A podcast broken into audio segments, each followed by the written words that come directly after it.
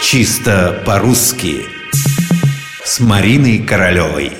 Дока в доме сломалась стиральная машина. Это едва ли не стихийное бедствие. Во всяком случае, никто из членов семьи даже не представляет себе, как без нее обойтись хотя бы пару дней.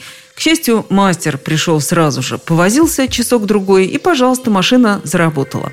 Довольная бабушка, умильно глядя на спасителя, приговаривает, «Да, верно говорят, дело мастера боится. Вы настоящий дока». Правнук, который ходит за бабушкой по пятам, заинтересовался словом «дока». Он такого не слышал.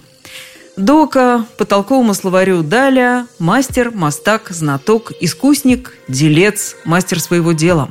По современным словарям Дока не только знаток и мастер своего дела, но и ловкач, смышленый, умный человек. Впрочем, значение это слова «дока» почти всем очевидно, а вот происхождение, тут есть по меньшей мере две версии – по одной из них это слово из семинарского жаргона. Произошло вроде бы от латинского «доктус» – «ученый, ловкий», или от греческого слова «доксу» – «мнение, предположение, решение, репутация».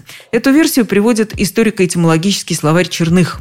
Одновременно, как считает автор, это слово могло явиться результатом смешения греко-латинских выражений с русским словом «дошлый» и существительными, которые оканчиваются на «к», вроде «бука», «вояка», «самоучка». Ну что ж, не исключено.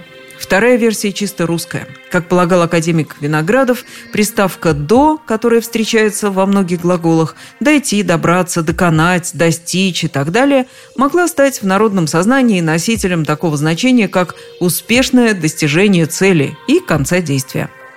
Каким бы странным вам это ни показалось, приставка по этой версии стала корнем слова «дока», то есть тот, кто до всего дошел, всего достиг, все познал. Дока не убавить, не прибавить.